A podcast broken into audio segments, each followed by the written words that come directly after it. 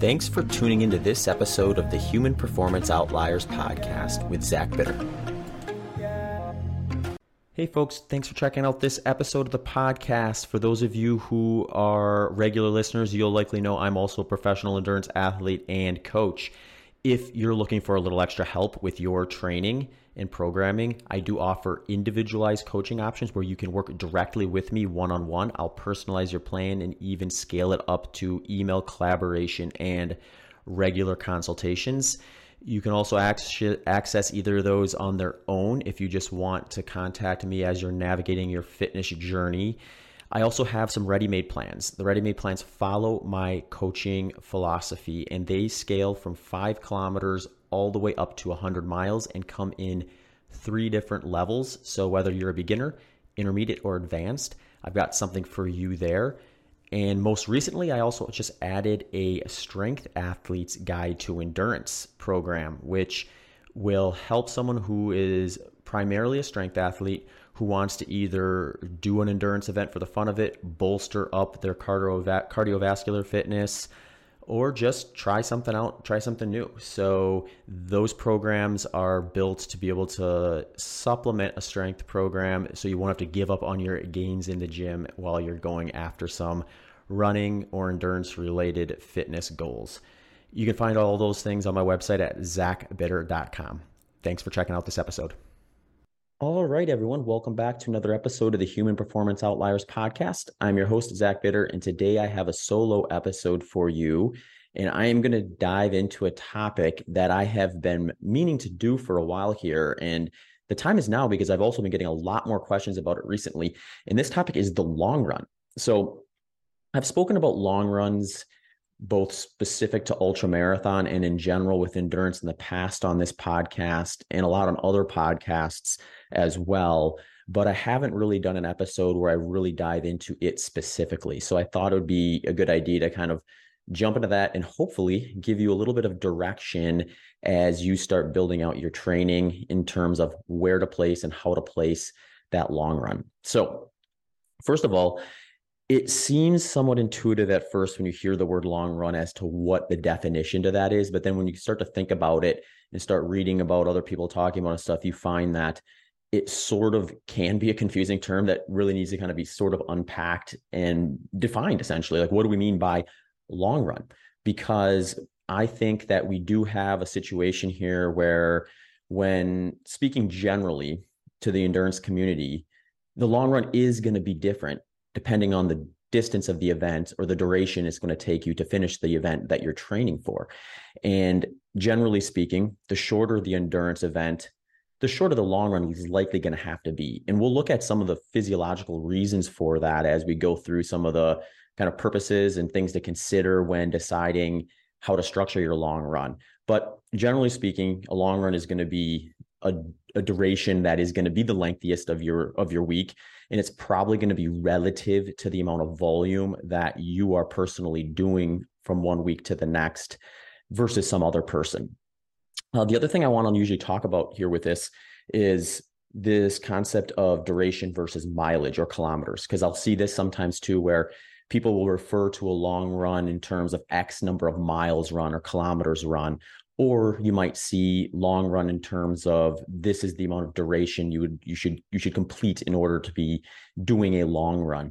So i think uh, personally when you're talking to a group of people that's kind of population based where you don't necessarily know the audience you're talking to outside of just the grand scope of their likely endurance runners when you start speaking in terms of mileage it gets a little problematic because mileage is going to be very different from one person to the next versus duration. And the reason for that is you could have two people training at the same intensity relative to their abilities and their current training development and have them do essentially twice as much as the other person when you go by mileage. So, for example, let's say you have someone who's a low to mid two hour marathoner and they go out for, say, an 18 mile long run they may complete that long run in two hours or maybe even less, depending on how fast they are.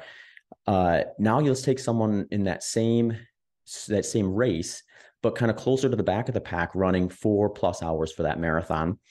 they go out and they do an 18 mile long run. If they're prescribed an 18 mile long run, they may be out there for four plus hours for that long run. So even though they may be doing the same intensity relative to their abilities and training adaptations, they're doing twice the volume as that that low to mid two hour marathon runner. So when you start prescribing by mileage, you really do have to know the individual and where they're at if you're going to use that metric. And since most coaches are oftentimes coaching many, many people, it becomes difficult to do that because now you're you're just giving yourself a whole bunch of variables that you don't necessarily need to be managing when you convert over to training by duration.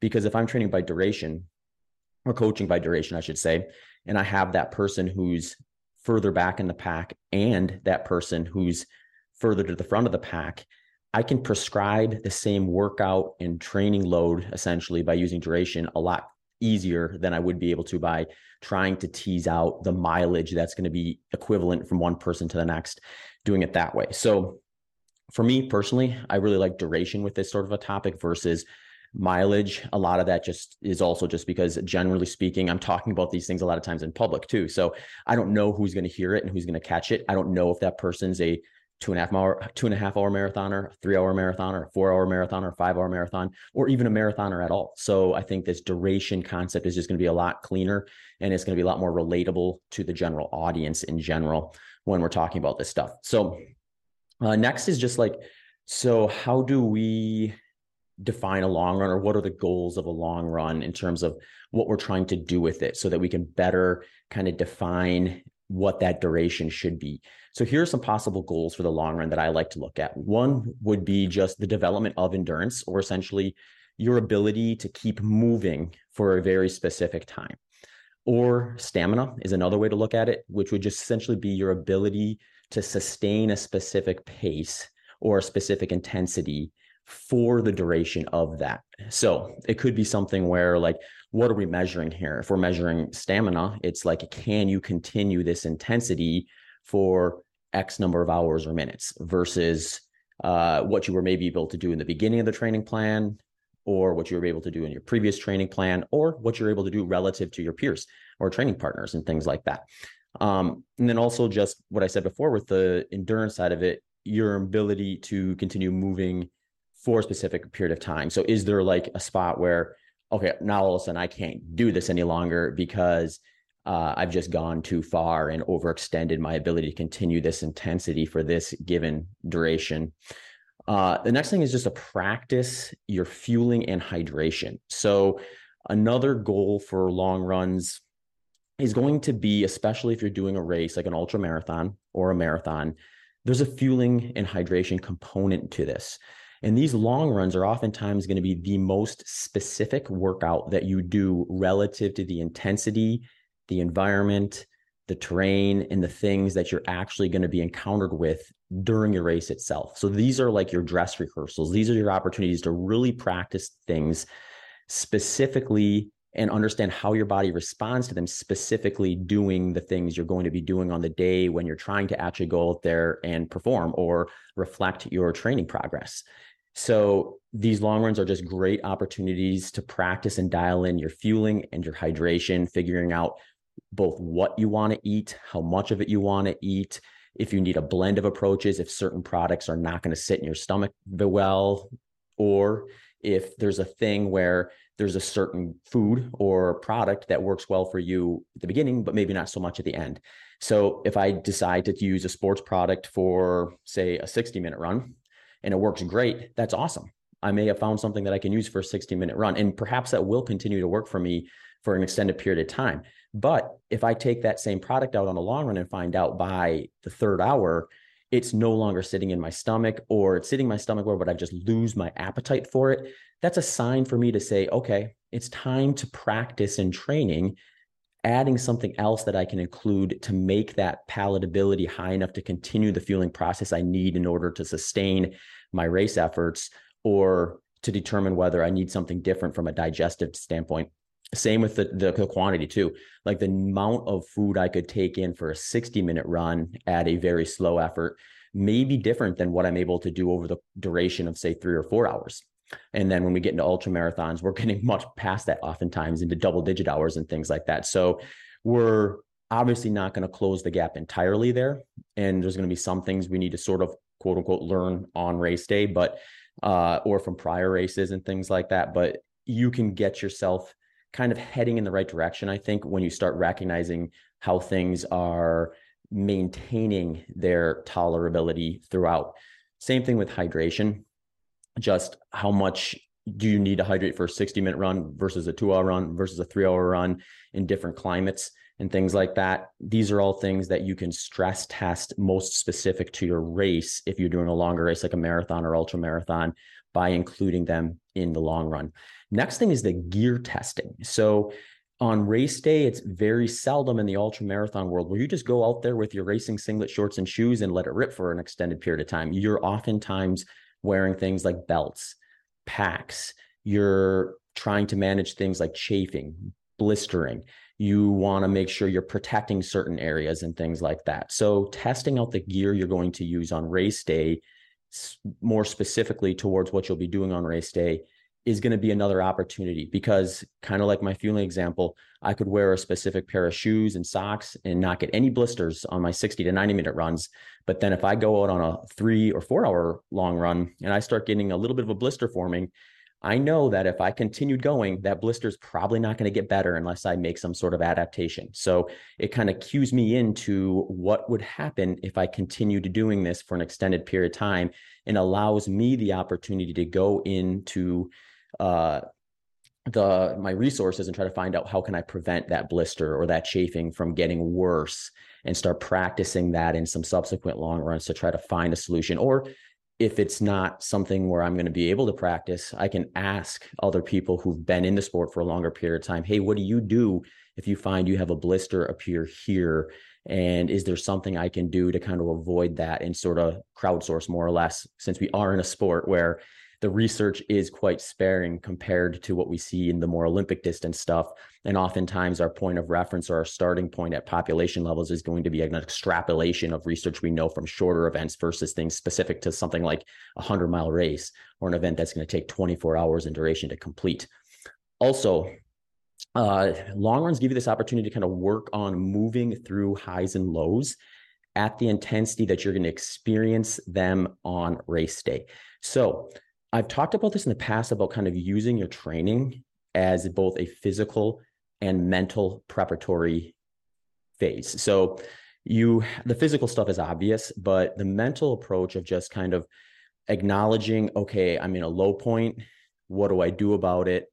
Is something I think you can train in training with a lot of different things. I've talked about short intervals even being an opportunity for this, where you get, let's say, three intervals into a 10 interval session and you think, oh man, there's no way I'm going to get to 10. You start getting that negative self talk. And then rather than thinking about the next seven, you just say, I'm going to do one at a time. You chip away at it. Getting good and intuitive with that kind of redirecting is something that can be very valuable. But if you're using those short intervals for that, although they could be valuable, they're very unspecific to the intensity that you're going to be doing on race day. So working through some potential highs and lows doing your long run is going to give you the ability to actually process and make those decisions and recognize that moving through where you might go from a low patch to feeling really good at the intensity specific to what you're actually going to be doing on race day, which just might be a little more relatable.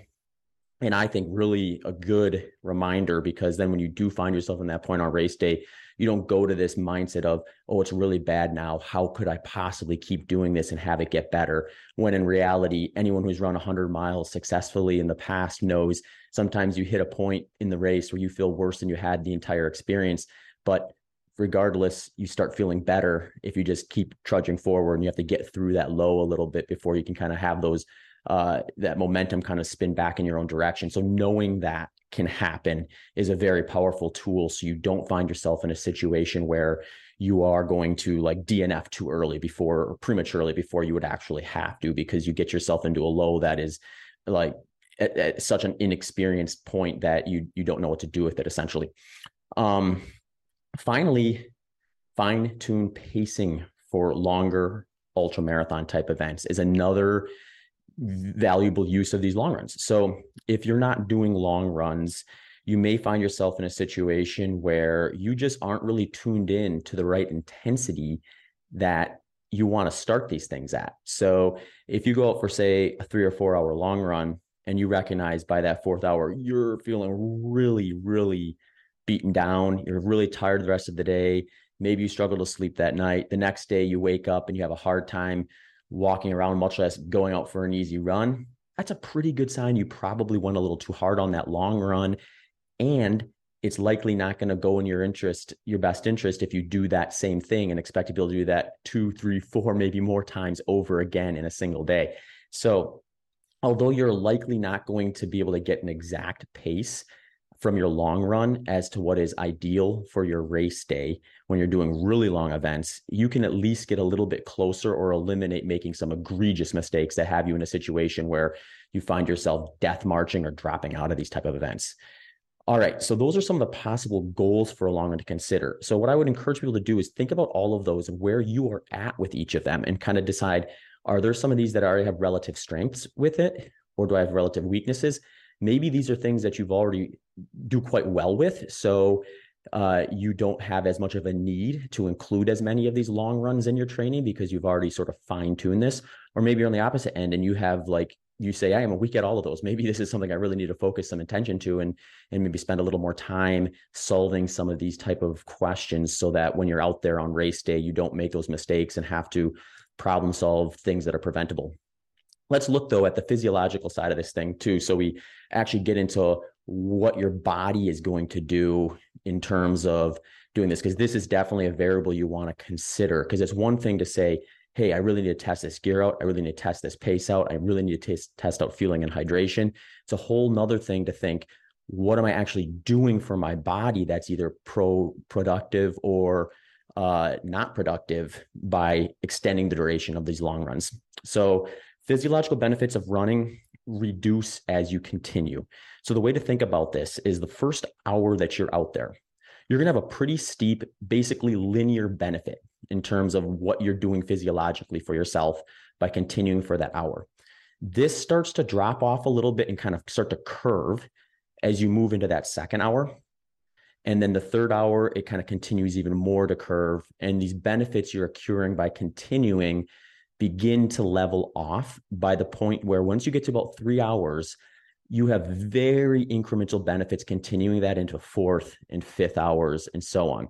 And once you get past three hours, essentially what you're looking at is the risks start to pile up and the benefits get quite, quite small. So you have this question that you should be asking yourself Are these risks far exceeding any rewards I'm going to get by continuing versus stopping here, recovering, and doing this again potentially sooner and getting more volume accrued over time versus one big, what I've called in the past, hero sessions by pushing through to five hours when you're getting very little physiological benefits and increasing your risks. So, some of those risks that you should be considering once you start pushing back three hours are things like increased risk of injury, increased risk of additional fatigue that's going to take future training sessions off the table uh, just increased risk of like fatigue that you're going to have to deal with throughout the rest of the day as you try to like catch back up on things like hydration and fueling and things like that, which can bleed into some of those other things like recovery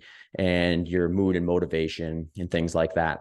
So, uh, does this mean that you should never run past three hours? No, because what I talked about before, there are some meaningful mental wins that can be garnered from going beyond this point and also present the opportunity to learn some of those things that I mentioned above. And also, we're talking about running here. So, when we look at the world of ultra marathon running, one of the biggest mistakes I see people make, especially when you get into these longer duration events like 100 miles, is too much running, especially too soon in the race to the point where you see the the splits of their race to the point where the amount of time it takes them to complete the first say third or half the race is drastically faster than the time it takes them to complete the last half or two thirds of that race. And to me that means too much running early on versus a combination of early running, walking, or running hiking breaks that are going to allow them to continue a more steady pace throughout the course of that race and ultimately get to the finish line, not only feeling better about themselves, but also getting there sooner. So when we're looking at a long run for an ultra marathon race, it really probably shouldn't even be called long run. It should probably just be called long day because you should be practicing the intensity that you intend to hit during the, the event that you're preparing for. So if you have an event where your average pace puts you in a position where from a pacing standpoint, it would benefit you to do half of it running and half of it walking or hiking. That's a great way to prepare for it with your long runs, which means you could stretch out your long run to say five hours or even maybe six hours with only doing three hours of actual running, but getting that five to six hours time on feet, allowing you to practice the exact movements that you're doing, the exact pacing that you're going to be doing, even the ratios of running to walking that you plan on on race day, and the fueling and hydration that's going to come with it, and not enter that risk territory to the degree that you would if you decided to try to hit three hours running and then push into four and push into five with a running behavior versus a walking and hiking embedded into it. So when we get into the world of ultra run, ultra marathon running, you can kind of see how these definitions begin to change a lot based on the pace average that your goal is going to be by extending the duration of the activity that you're doing versus what you would be doing for something like a marathon or something even shorter than that, like your Olympic distance track events and things like that. Things that can happen if you don't do a long run, just a little bit of a add on and kind of review of what I talked about before, masking your fueling mistakes. You may never be meaningfully depleting glycogen, acquiring palate fatigue, finding out what you actually crave as the hours pile up over the course of the day. You could be masking hydration mistakes, never actually dipping into your hydration far enough to experience what it's like to get to that point where performance begins to dip. Research would suggest that about 2 to 3% body weight loss is where you're going to start to recognize performance dips. So if you're out there not doing any long runs and hydrating a specific way, you might not know that you are not actually taking in enough fluid and electrolytes to get yourself in the best position to avoid dipping too far down towards that that loss. Also, like I said before, gear. Some pieces of gear feel great for a few hours, but will this continue? You can get a little better look at that if you're out there moving specifically to the intensity that you're doing on race day uh, with some of those longer sessions. Things like, yeah, like the chafing, the sore spots, vulnerable blister spots, things that I mentioned before. Also, you may not truly experience what it's like to move from a low back to a normal state and result in a DNF when in reality, had you known more, you could have gotten through that low and gotten to the finish line versus taking that DNF. Again, masking aggressive pace on race day and fail to provide adequate data as to what a good target pace should actually be on race day because you never got anywhere near practicing that in your training. Now, how does all this above affect like when things like weather changes over the period of time too? The other part of this too is if you're running over the course of a full day, you're not running in a constant weather or temperature state throughout the course of the day likely things are going to change especially as like you have things from like sunrise to sunset heat of the day versus the coolest points of the day and things like that so practicing some of these longer sessions can give you an opportunity to know like when when i hit these changing points of the day i should expect to need to do these procedures more heavily and that could be fueling hydration that could be uh, things like uh, topical cooling and just what gear is going to be more appropriate during the heat of the day versus the cool of the night and things like that. Also, one final thing to consider for the ultra marathon runners out there is event frequency. So sometimes we look at long runs and things like that purely through the lens of our training weeks and things like that versus what we can gain from the frequency in which we do events. And everyone's going to be different with this. I know I coach people who they really just want to focus on maybe a couple events per year, get into training, and then show up to that race and test themselves versus somebody who just really likes the atmosphere and the event side of things and finds themselves at events quite frequently. So if you're in that latter position, you're actually accumulating some likely quite long, long runs through the act of actually doing these races themselves. Usually in this situation, I'm uh, I like to look at it as like be honest with yourself in terms of the number of events you can likely maximize in a year. Personally, I think two to three is probably a reasonable target for most people. And then beyond that, make sure you're not, say, leaving your A race out on B races. But once you identify those B races, look at them as high quality long run opportunities where all these things that I've mentioned give you even closer to race specific type opportunities to practice them. And then things like aid station navigation, even, which is going to be a little more difficult to replicate out in training versus out on a course when you actually have those exact things built into the schedule. So, does this mean that you should be out there, like I said in the beginning, piling up long run after long run and back to back long run after back to back long run? I don't think so. I think these are things that are good to practice, but I think there's a time and a place for them. So, what I mean by that is, I think you're best served practicing these things that are most specific to your race when you get closer to it. So, you could spend, say, four months developing your fitness without doing an extensive long run or even getting into like a real long run in general for a good chunk of your training plan. And then spend that last six to eight weeks starting to build out your long run and take some opportunities to practice these things when you've gotten through a phase of training where things like short intervals and long intervals are likely not quite as important because they're just intensities you're likely not going to use in a very long duration event like a 100 mile race or a 24 hour event so you have this situation where you sort of free up some training load and some potential recovery time because you're reducing some of the training load by not having to do as many, like say, short intervals, long intervals, moderate to high intensity type activities that are going to be more taxing in a shorter period of time on your training load than, say, long, slow miles can be. So some of it's just like, what is your opportunity cost? In the first two thirds of your training plan, building out a really long, long run or heading out and doing back to back long runs and things like that probably come at too big of an opportunity cost. They probably will sacrifice your ability to do the short intervals, the long intervals, the moderate and high intensity stuff that's going to be important, but maybe better placed earlier in your training plan and that training opportunity cost isn't going to necessarily benefit you on race day versus getting closer to the race when you have less of a need because you've developed those systems and now it's time to really practice what you're actually going to be doing in a heavier way. That's the sweet spot in my opinion. So when i say ultra runners likely do too many long runs usually what i mean by that is they start their long run very early in their plan and they're doing it week after week month after month throughout that plan all the way up to the race sometimes even to the point where they're on the starting line and they're sort of fatigued from doing the activity that they're actually trying to perfect and that's what I think you kind of want to avoid. And that's where the balance is. So when you see things about to do a long run, not to do a long run, I think that gets a little bit too absolute in the sense that it makes it black or white. It makes it something where it's either good or bad inherently, when in reality, it's about the balance of putting it in your plan in the right spot at the right frequent, at the right dosage, recognizing what you're sacrificing to do it and where the best place to put it so that those sacrifices aren't necessarily going to be a net loss, but will actually be a net gain in getting you from the start to the finish as quickly as possible on race day.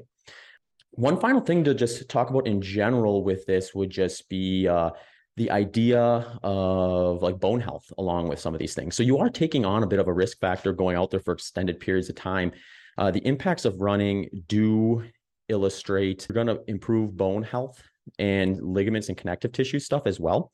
But you're going to have to make sure you recover from that. And you're also going to have to make sure your nutrition and things like that are on point, or those benefits will essentially reverse and turn into risk factors. So, assuming nutrition, recovery, things like sleep, proper diet, and things like that are all dialed in, then you know running is actually going to help improve bone, tendon, ligament health. But we do know, and I believe Camille Herron has talked about this quite a bit in terms of what's the best way to do that with like slower sessions and that's going to be by doing more frequent sessions less single long duration sessions and having a 4 to 8 hour window in between those is when you kind of like have this situation where you get past that first stimulus and now the door reopens to kind of redo that process again in a productive way now, one thing to consider with this is when we're looking at things like bone health, tendon, ligament health, and things like that, there's a lot of ways to do that. So just breaking up your runs into multiple sessions is not the only way to improve that.